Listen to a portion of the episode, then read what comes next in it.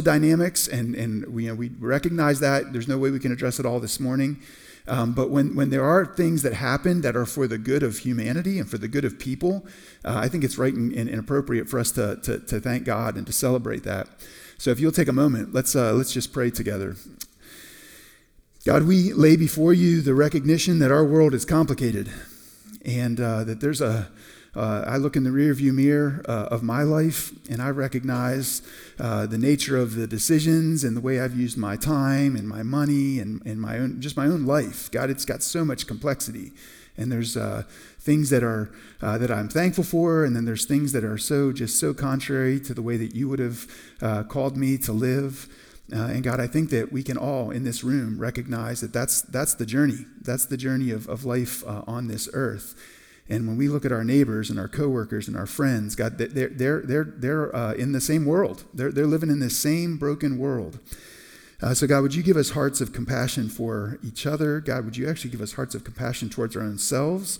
Uh, a recognition that, that you, are, you, are, you are incredibly patient, uh, and yet you are inviting us into what you call the good life. Uh, so, God, we thank you for this good news coming from England uh, for the protection of children. Uh, and God, we, we pray for that same protection to, to, uh, to come to fruition uh, here in our own culture. God, we lay before you all the other complicated dynamics of this month and uh, for our, all, of our, all of our neighbors. And uh, we ask for your wisdom uh, every step of the way. In Jesus' name we pray. Amen. Okay, so uh, if you've been around, you know that we are in a series uh, going through the, uh, the Gospel of Matthew, which is the first book of the New Testament. Um, and we've got our way, we made our way all the way to chapter 5. Uh, and so today, um, uh, last week, we spent a little time giving a, a, general idea of what is this. Chapters 5, 6, and 7 are something called the Sermon on the Mount, and like what's going on with that sermon, those, those kind of three chapters and uh, talked about that a little bit last week. But then said, what are, what are these first 12 verses? What, what, what, is, what is Jesus doing? Because in the whole sermon, Jesus is giving us a vision, a pitch of what life with him looks like. And so his Sermon on the Mount, which, you know, a lot of people refer to as his greatest sermon, um, it's like, what, what does life with Jesus look like? Uh, and these first 12 verses um, are, are something unique. And maybe your Bible has subtitles. And before verse 2, it might have the subtitle, The Beatitudes. And so we're going to take our time going through them. And today we're going to deal with the very first beatitude, which is uh, the poor uh, in, in spirit. So let me, let me bring us back up to speed. If you weren't here last week, or maybe uh, you're, you're visiting from out of town, but I just want to talk about the Beatitudes themselves for, for, for a minute. We did a little bit of this last week, uh, but it'll be shorter, shorter this week. So the word Beatitude is not a word that kind of made it into our current cultural moment. Uh, I don't know if I've ever said the word Beatitude outside of reading Matthew chapter 5. And my, my guess is uh, that many of you are in the same boat, that either you've never read Matthew 5 and you've never said the word Beatitude, or you've said the word Beatitude, but it's because you were reading Matthew chapter 5. Um, and, and so, where, where does this come from? You know, what, in a sense, what is a beatitude? Well, a beatitude, the, the word beatitude, comes from the Latin word beatus, which is translating a Greek word, makarios.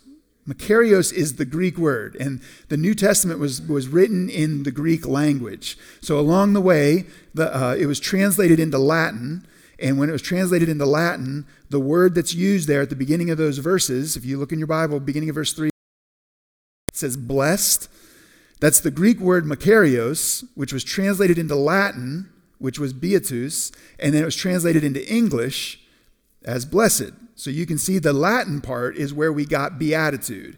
That kind of hung around. But when the translations moved into new languages, uh, the English landed on the word blessed. Uh, last week, we, we tried to, to, to, to flesh out a little bit of like what are these quote unquote blessings?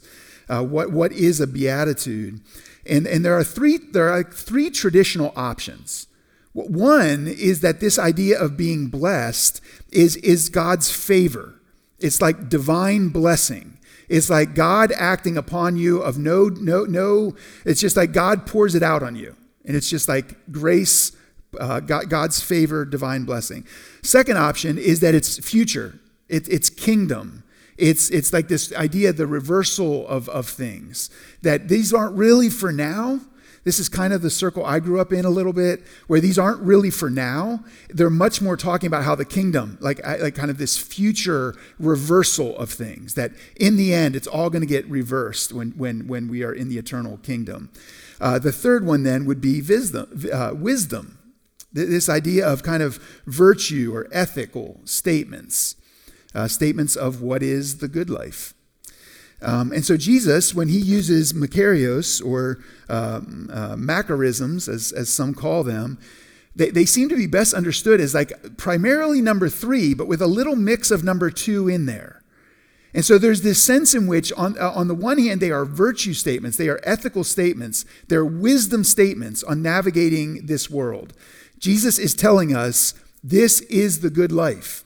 And so, one commentator that we've, one New, Testament theologian that I've been learning a lot from, his name's Jonathan Pennington, he, he translates this flourishing. Flourishing are the poor in spirit. And really leaning into that third category. But there is absolutely the second component mixed in there. Th- this idea that there's a future kingdom that's coming. Because if you remember back in chapter 4, eh, when Jesus uh, starts, starts to communicate to people what he's about, this is what he says Repent for the kingdom of God is at hand, the kingdom of heaven. And then he gives us this indication throughout this gospel that he's that king. So there's a kingdom that's coming, and he's the king of that kingdom. And so this number two, this, this idea that as Jesus brings his kingdom to bear, the rules are going to shift and change. And the way things work are going to shift and change. There's a new king in town. And so these are wisdom statements. These really are invitations. This is what Jesus is telling us is the good life, but with an eye towards the kingdom that, that he is bringing. So they're not divine blessings that are bestowed upon you, uh, they're not even really commands. Uh, one writer put it this way they are congratulatory descriptions of people who are in a state of well being. So Jesus is looking at these people and he's saying, Good, good on you. That's it. What, that's, that's the life right there. That's the flourishing life. So it's, it's almost like Jesus would be walking through a field and he would see a tree that has bright green leaves and luscious, like, you know, juicy fruit. And he'd look at that tree and he'd be like, that's it. That's a flourishing tree. That's it. That, that's the sense of what Jesus is doing in these first verses of, of Matthew chapter 5, these Macarisms or uh, these, these Beatitudes. So this is actually, uh, this idea is actually, it's not, um, it might feel like it's not in line with the rest of the Bible, but it actually is quite in line with much of what the Bible is asking us to consider. Uh, th- there's a quote on the screen behind me from uh, Eugene Peterson. He, he translated the, the, trans- the translation, The Message, but he also wrote a number of books. And one of the books that he wrote is titled Eat This Book. And it's actually him inviting us into how it is that we should digest the Bible. And, and, this is what he says Scripture, as a text, does not present us with a moral code and tell us, live up to this. Nor does it set out a system of doctrine and say, think like this, and you will live well. Rather, the biblical way is to tell a story and in the telling, invite. Basically, saying, live into this. This is what it looks like to be human in the God made, God ruled world. This is what is, what is involved in becoming and maturing as a human being. And so, so much of what God is doing on the pages of the Bible is actually saying to us yes, there's doctrinal truths. Yes, there are statements with periods at the end. There are things that are true of God and true of us and true of the world. But the overwhelming sense of the Bible is that it's a story. And as we live into the story, we begin to find our place in the story. And then the way we live makes all the sense in the world because that's where we're at in the story. That's who we are in the story. Our, our, church over the years has found a lot of value in trying to lean into identity. And, and, our logo, our church logo, has a fingerprint, a thumbprint right in the middle of it. And that, that's an intention to, to, to, to try to invite us to recognize God has something to say about who we are. And the more we realize who we are, then how we live is almost like a byproduct of that. Instead of sitting around and just saying, you know, like, I got to achieve this or I got to think this, there's actually a sense in which we're invited into a story that, that shapes our life. And that's part of what Jesus is doing here in Matthew chapter 5. Uh, the Beatitudes present us with someone who is happy and whole, someone who is flourishing. And yeah, they feel upside down, but that's part of the beauty of this. Jesus is telling us, I got something to tell you. You want to know what the good life looks like? Let me tell you. It's going to be a little bit of a shocker, it's going to be a little bit of a stunner.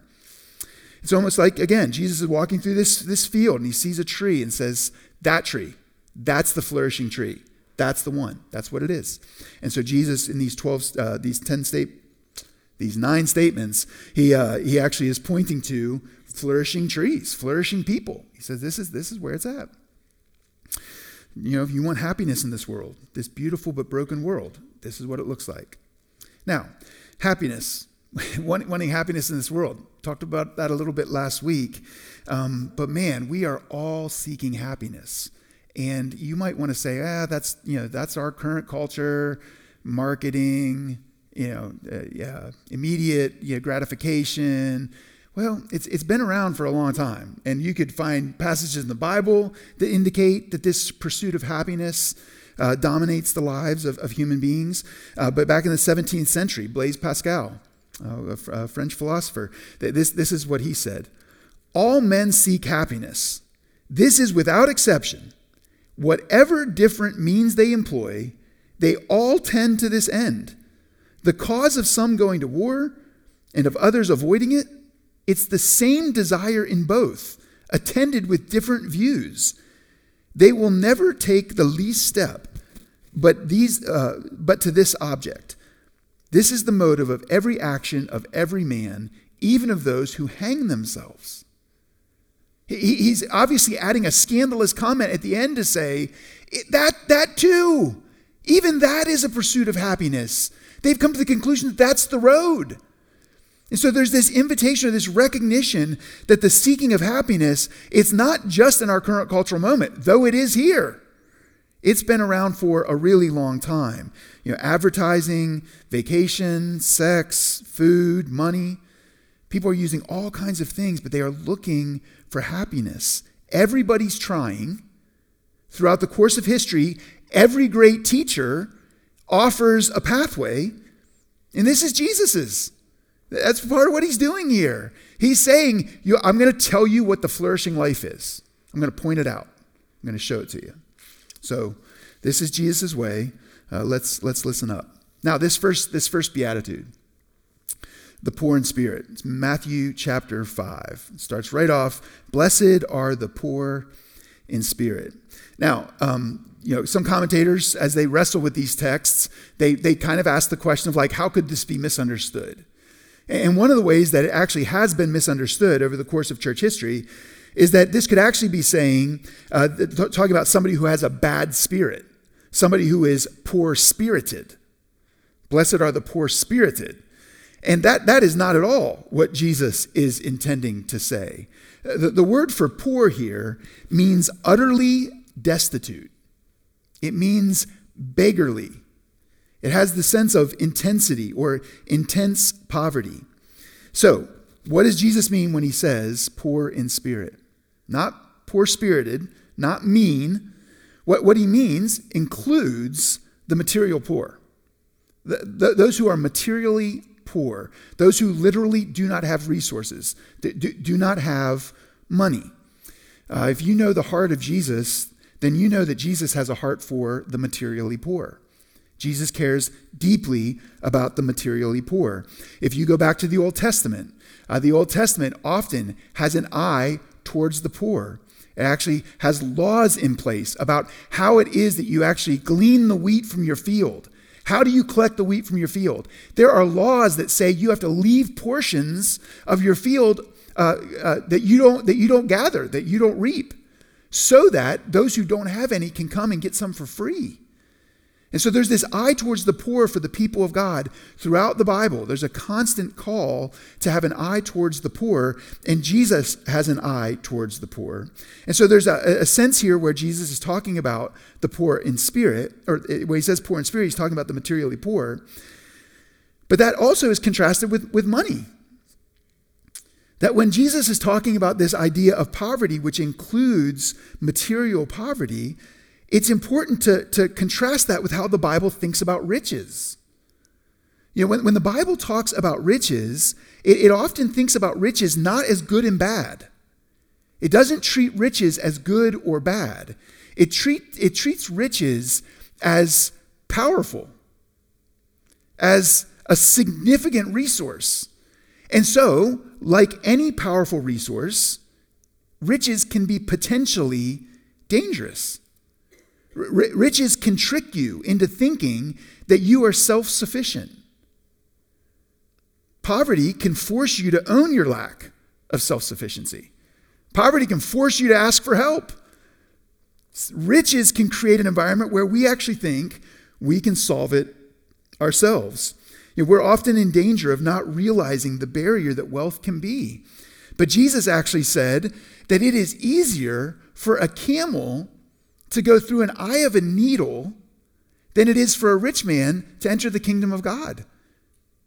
And, and Jesus is, is using a, a, a kind of a, a hyperbolic statement in some ways, but he's suggesting that riches do create a barrier, a, a hurdle. Material riches create a barrier that can cause people to, to be more blind than they realize. And material poverty can actually pull those blinders off and help to see the reality of the situation. Riches can also create an environment where there's somewhat of an exclusivity, that there's a, a little bit of a desire to go to, to, to, to, restaurants that only they can go to, to go to resorts that only they can go to. Uh, an example uh, maybe you are uh, familiar with Twitter and the social, social media platform Twitter. And uh, Elon Musk recently bought that uh, toy for $44 billion. Uh, and so, you know, it's nice to have a $44 billion toy um, to, to, to, play with. Um, but one of, one of Elon Musk's ideas was if you are on Twitter, you can become like a verified or an authorized person on Twitter by getting a blue check. And so uh, other platforms have other things, but on Twitter, you get, a, you get a blue check. And in the past, the blue check cost nothing. But to get the blue check, you had to be somebody. You had to have a certain number of followers. You had to have a certain profile in the public world. You needed to be a significant journalist or a significant athlete or a significant movie star or a significant player in, in the business world. Like you, you, you, needed to you needed to earn that little sucker. Like it, it's like you, you had position in the world and then Twitter granted you a blue check. A, a friend of mine has like 13,000 Twitter followers and he still cannot get verified through Twitter. He couldn't get his blue check and tried and tried. He's published books, he's done all kinds of things. He couldn't, couldn't get his blue check. Well, Elon Musk comes in and says, We're, we're, we're bleeding out money. We, we need to figure out a funding model. So he comes up with the idea that the blue check is going to cost $8 a month, and you can have a blue check. Well, there is just this massive rejection of this idea, this dust up all the blue check people, okay, not everyone, almost all the blue check people hate this idea. And they're getting on Twitter and they're making all their declarations that I won't pay $8 a month, I'm leaving this platform, blah, blah, blah, all, the, all this stuff. And you immediately realize that the problem is not $8 a month, it's not $72 a year. It's that they got a blue check exclusively that blue check says something about me that nobody else can have, or only the select few. Now, Matt Herron can buy a blue check? Are you kidding me? They weren't for it at all. They weren't for it uh, at, at, all. Can you see how that mentality, and this is not true of every rich person, I'm not suggesting that at all, but can you see how that mentality might be a problem for an offer from Jesus that is available to any and all? If there's just the slightest sense of exclusivity, that you think you deserve better than everybody else, that you think you've earned a special spot, and then here comes this message of Jesus. And it's like he opens wide his doors, he opens wide his arms. The gospel is for all people, You see, riches can blind us in subtle ways like that. And poverty, material poverty, not only does Jesus have a heart for the materially poor, but the, the but uh, material poverty can actually help tear some of the blinders off. So Jesus does include the materially poor when he says poor in spirit. But it's not primarily the materially poor. It's primarily the spiritually poor. You're just using the, the, the, uh, the, the, grid we just used or the spectrum we just used of uh, material riches and material poverty. Look, the rich can see their spiritual poverty, and the poor could miss their spiritual poverty. Like, you, you probably know people in both categories. And what Jesus is talking about is something deeper than your bank account. Jesus has an eye towards the material poor. He loves the materially poor in a unique way. But what he's talking about here is underneath that. He's saying there's something going on in your spirit, in your spirit, in, in your soul. He's talking about a poverty of your spiritual life, of your internal life. Both the materially rich and the materially poor need to see their spiritual poverty. Why? Because the Bible actually says that we are all spiritually poor. That that's actually the condition of everybody. And it's so easy to miss it. There's one of Jesus, one of my favorite parables of Jesus in Luke chapter 18, where in the temple there are two people praying. There's a Pharisee, and they're praying, and they are praying cocky. They are praying, God, I'm so thankful that you made me who I am, that I am so good at what I do, and that I tithe everything, and I'm not like sinners, and I'm not like the greedy, and I, I'm just, I'm so, I'm so great. Like you did such a good job picking me out. And there's another one in the temple a tax collector, a sinner, and he won't even lift his head to heaven. And he cries out and he says, Have mercy on me, a sinner. Be merciful on me, God, a sinner. Now, you know what was true culturally of both of those groups of people? Both a Pharisee and a tax collector? They're both rich. They're both rich. And one is seeing their spiritual poverty, and one is missing their spiritual poverty. But Jesus, right here, starts off the Beatitudes by saying, Let me point out the flourishing. over there, the, flourishing is the poor in spirit. The flourishing is the one who recognizes their spiritual poverty. He's starting right off with an affirmation that the way of flourishing involves this recognition that the deepest problems of your life, that the deepest problems of this world, are bigger than you. You can't fix them, not the real problems. And you're able to see the poverty of your internal life. That's what Jesus says is the flourishing life. I, uh, for, for Christmas, I got Bono's, uh, the, the lead singer of U2, I, I got his biography uh, called Surrender. And he, he shares uh, this, little, this little exchange here, which I thought was interesting. When, when he was young, uh, he was, uh, ran into this Gandhi quote.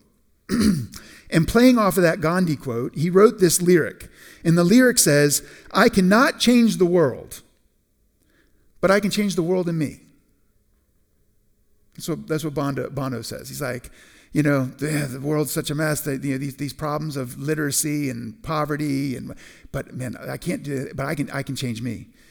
Well, in U2's most recent album, Bono is now older, and he's had all the resources that a person could imagine. I mean, he's had access to the presidents. He's had access to hundreds of billions, uh, hundreds of millions of dollars to the causes that he wants to address. And in their most recent album, he changed that lyric really slightly, but with huge effect. And this is what he changed it to I can change the world, but I cannot change the world in me. And that's a guy who's recognizing that, yes, we can actually make a dent in malaria cases. Uh, we, we can actually uh, make a dent in regard to providing AIDS uh, uh medicine.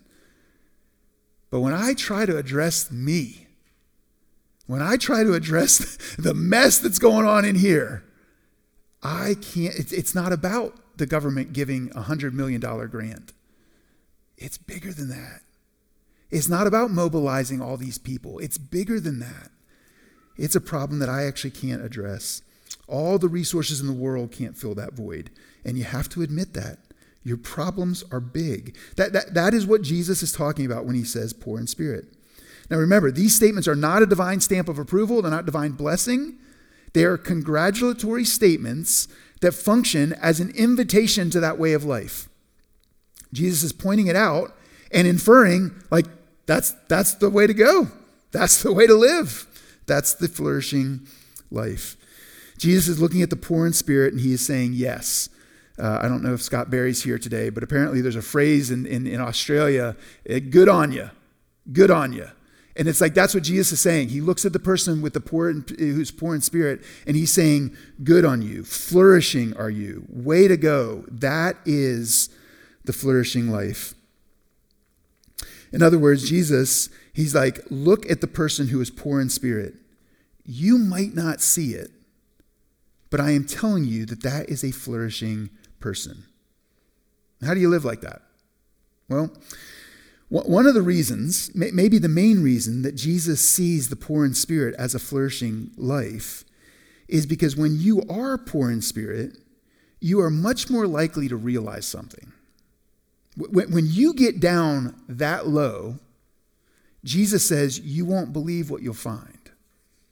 And that's where the second half comes in. The kingdom of heaven is theirs. Blessed are the poor in spirit, for theirs is the kingdom of heaven. When we get that low, when we get that poor in spirit, we'll be shocked at what we see. We'll realize that our true poverty of spirit, we, down there, we are most likely to see Jesus. That's the position. We are most likely to run into Jesus. Look, in, in, in, Isaiah chapter 66, so Isaiah, uh, the, the, the, Sermon on the Mount and the Beatitudes, uh, they are really playing off of Isaiah. Uh, it's pretty clear that Jesus liked Isaiah and he, he benefited and used J- Isaiah's language a, a, lot over the course of his life. But in Isaiah 66, J- J- um, the, the, prophet says, he, he indicates this that it's the humble that God lifts up. Jesus is playing off that right here. Later in the New Testament, both James and Peter take that same language and says this God puts down the, the proud, but he lifts up the humble. You know, I spend my whole life trying not to be humbled, trying not to be lowly. And yet the Bible says, guess who's down there? Guess who meets you down there? Like that's Jesus's jam. When you when you're willing to get that low, you'll be shocked at what you find you are most likely to meet Jesus down there. Now, first, what, what, what is the kingdom of God? What, what is the kingdom of heaven? It says that you know the kingdom of heaven is theirs. So, so there's there, there's some theological things that we could get into with the kingdom of heaven, but let me uh, let me say what I think is the simplest. The, the Jewish people had a little funky thing with saying the name God or saying the name Yahweh. And they thought it was, some thought it was uh, dishonoring to say it out loud. And so, so sometimes they used kingdom of heaven to just avoid saying the, the term kingdom of God. And so there's more to it than that, but kingdom of heaven kind of uh, made, came, came to prominence. It's, it's talking about the same, the same reality. What, what is the kingdom of God? A good definition of the kingdom of God is God's people in God's place under God's rule.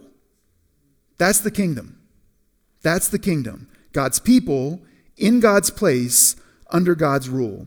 And throughout the Old Testament, you see these little glimmers where, oh man, like, is this coming together? Like, is this going to happen? Is this, is this going to happen in full? And as you know, Israel has all kinds of problems uh, keeping their end of the bargain and, and living in faithful ways. Um, but this picture, this vision, is something that had been put in front of the people of God. And by the time Jesus preaches this sermon that's recorded here in Matthew chapter 5, they've been longing for this kingdom to come in full, and they've been longing for it for over a thousand years. They, have been, they can't wait for this thing to show up. And so the average Jewish person is longing for the kingdom of God. Now, they didn't understand a lot of how it was going to be brought. They obviously misunderstood some things about the Messiah, which it's, it's kind of understandable that they did, but they, they missed that. And so, but they've been longing for it. Matthew chapter 4 talks about the kingdom. Matthew chapter 5 talks about the kingdom. Throughout the rest of the gospel, Matthew is constantly kind of sprinkling kingdom language into his gospel. He's also revealing that not only is the kingdom coming, but that Jesus is the king of that kingdom that Jesus is going to be the one who rules over this kingdom. And so, as Jesus begins to describe what he means in Matthew chapter 4, when he says, Repent, the kingdom of heaven is at hand, he's unpacking that throughout the rest of Matthew's gospel. Part of what he's telling us is this there's a kingdom that's coming, and I'm the king. You want to be part of it? You want to be part of that kingdom. And the message of Jesus is this invitation into his kingdom. And I find it often to be quite a helpful thing to remind myself that part of what Jesus is doing is saying this hey, it, it's kind of like a, you know, we call the gospel good news because it's a declaration. Jesus is saying that kingdom is coming. It's not maybe, it's not maybe that's where the world is headed. It is absolutely where the world is headed. And so Jesus is saying, because that's the kingdom that's coming, it would be good for you to align your life to this new kingdom. It would be right for you to prepare for this future coming king who is Jesus himself. And so throughout Jesus' teaching and his instruction, he has that going on. It's like, kind of like that's running in the background of like, what does it look like to be ready for this kingdom to show up. And so, who does King Jesus say gets this kingdom? Who's, who's the people in the kingdom? Well, if the place is going to be this earth remade, and if the, the ruler, the ruler himself, is Jesus, who are, who are the people? Well, beggars. Be- beggars is what it seems to indicate, right? I mean, it says the kingdom is theirs, the poor in spirit. But you might have a really good question, and that is didn't I just say that we're all poor in spirit? Didn't I just say that we are, in a sense, we're all beggars? And the answer is yes. So then, what do you, does everybody get the kingdom? Is everybody in? What does Jesus mean? Well, if we hop out of the Gospel of Matthew and hop into the Gospel of John, in John chapter 6, there is it's a long chapter, but there's something pretty phenomenal. At the beginning of Matthew chapter 6, Jesus feeds the multitudes with five loaves of bread and two fish. And he feeds thousands of people with just these things, just five loaves of bread and two fish. And it's an incredible miracle, and there's actually leftovers. He feeds them all, and there's, there's food left over. Well, the religious leaders, the Jewish religious leaders, hear about what happened. And so later in the chapter, they come find Jesus and they want to know what, what, what are you talking about here? What, what's, what's going on with this, this bread? What's going on with this feeding of the multitude? Um, and they say, you know, we, we heard this trick before, like Moses, you know, God used Moses to feed the people in the wilderness. And so, like, like hook us up. Like, that sounds like, you know, bread from heaven sounds like a good idea. Want, can, you know, we'd, we'd like to get in on that. So give us the bread that Moses gave the Israelites back in the desert. This is what Jesus says, Matthew chapter or John chapter 6 verse 32. It wasn't Moses who gave you the bread from heaven, but my Father gives you the true bread from heaven. For the bread of God is he who comes down from heaven and gives life to the world. So the religious leaders say back, Sir, give us this bread. Jesus says to them, I am the bread. It's me. I'm the bread of life. Whoever comes to me shall not hunger. Now, you, you know what happens in the following verses? They don't buy it, they don't believe him. They, they reject that invitation. Jesus says, You're after manna. You're after this physical bread that came down from heaven that went that expired in one day, went rotten in one day. You, you want the bread that I fed the multitudes on the mountainside that goes bad. It doesn't last. It's good for one meal. I'm telling you that the bread you need is me. And you know what? They reject it. They don't believe him. And by the end of Matthew or John chapter 6, people are leaving in droves. They are leaving Jesus in droves. Uh, ironically, it's John 6 chapter 6 verse 66 so if you like the number 666 like in john 666 it says people leave jesus like crazy the multitudes take off. And it's like, it's a good example of the fact that they wanted Jesus' stuff, but they didn't want Jesus. You see, they weren't displaying true poverty of spirit. And maybe you aren't either. Maybe I'm not either. Do, do you just want Jesus' stuff and not Jesus, the bread of life himself? It won't work out because He is actually what you need. See, the Bible is telling us that we are all spiritually starving and that Jesus is the bread that our souls have longed for our whole lives, whether we know it or not. He wants to fill us, He wants to rescue us, but you've got to get low enough to realize that. So, who does King Jesus say gets the kingdom? Beggars who run to Jesus. We're all beggars, but the invitation is to run to Jesus, the true bread, of life, the only one who can actually fill you. That's the truly poor in spirit. You know, this phrase uh, that theirs is the kingdom of heaven uh, kind of functions as a bookend to the Beatitudes. If you hop down to verse 10, you see that it's repeated again at, the, at kind of at the end. And a lot of commentators see those as bookends or an inclusio, where, where there's a, uh, uh, like what, what the point is, is that it starts with this idea that theirs is the kingdom, and it ends with this idea that theirs is the kingdom. And the point that Jesus is making is this whole package is the kind of people that run to me. That, that all of these beatitudes, that when, when, when you're living your life that way, when you're poor in spirit, you're in the best condition to run to me, to see me, to taste the bread of life.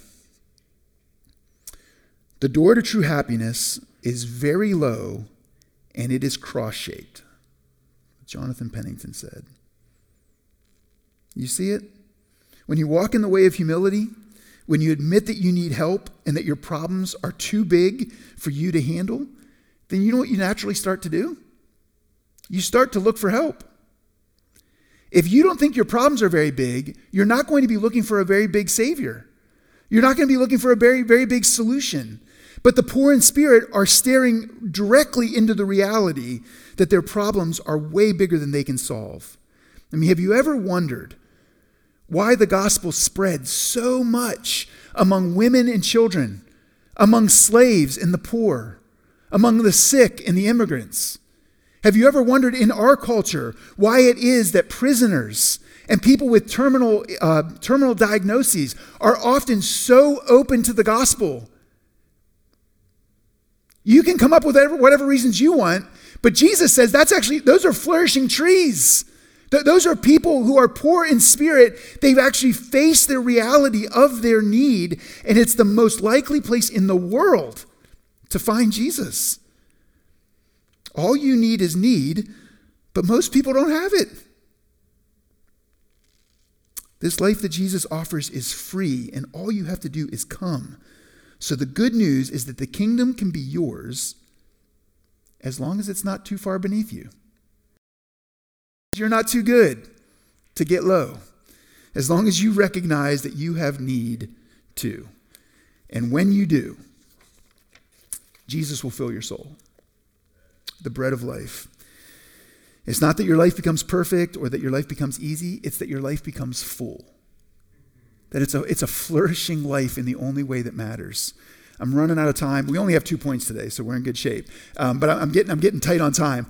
Uh, um, uh, somebody in our, our, community group, Chris Millward, sent me uh, the, the, the, video of the press conference from the Oklahoma, the Oklahoma softball uh, uh, team that won the NCAA championships. And you need to look that up, man. There are four, uh, four Oklahoma softball players, girls, um, who uh, are at the press conference with their coach. And um, if you don't know, Oklahoma's had this extended run now. They've won three national championships in a row. And they're getting asked questions of like, how do you sustain it?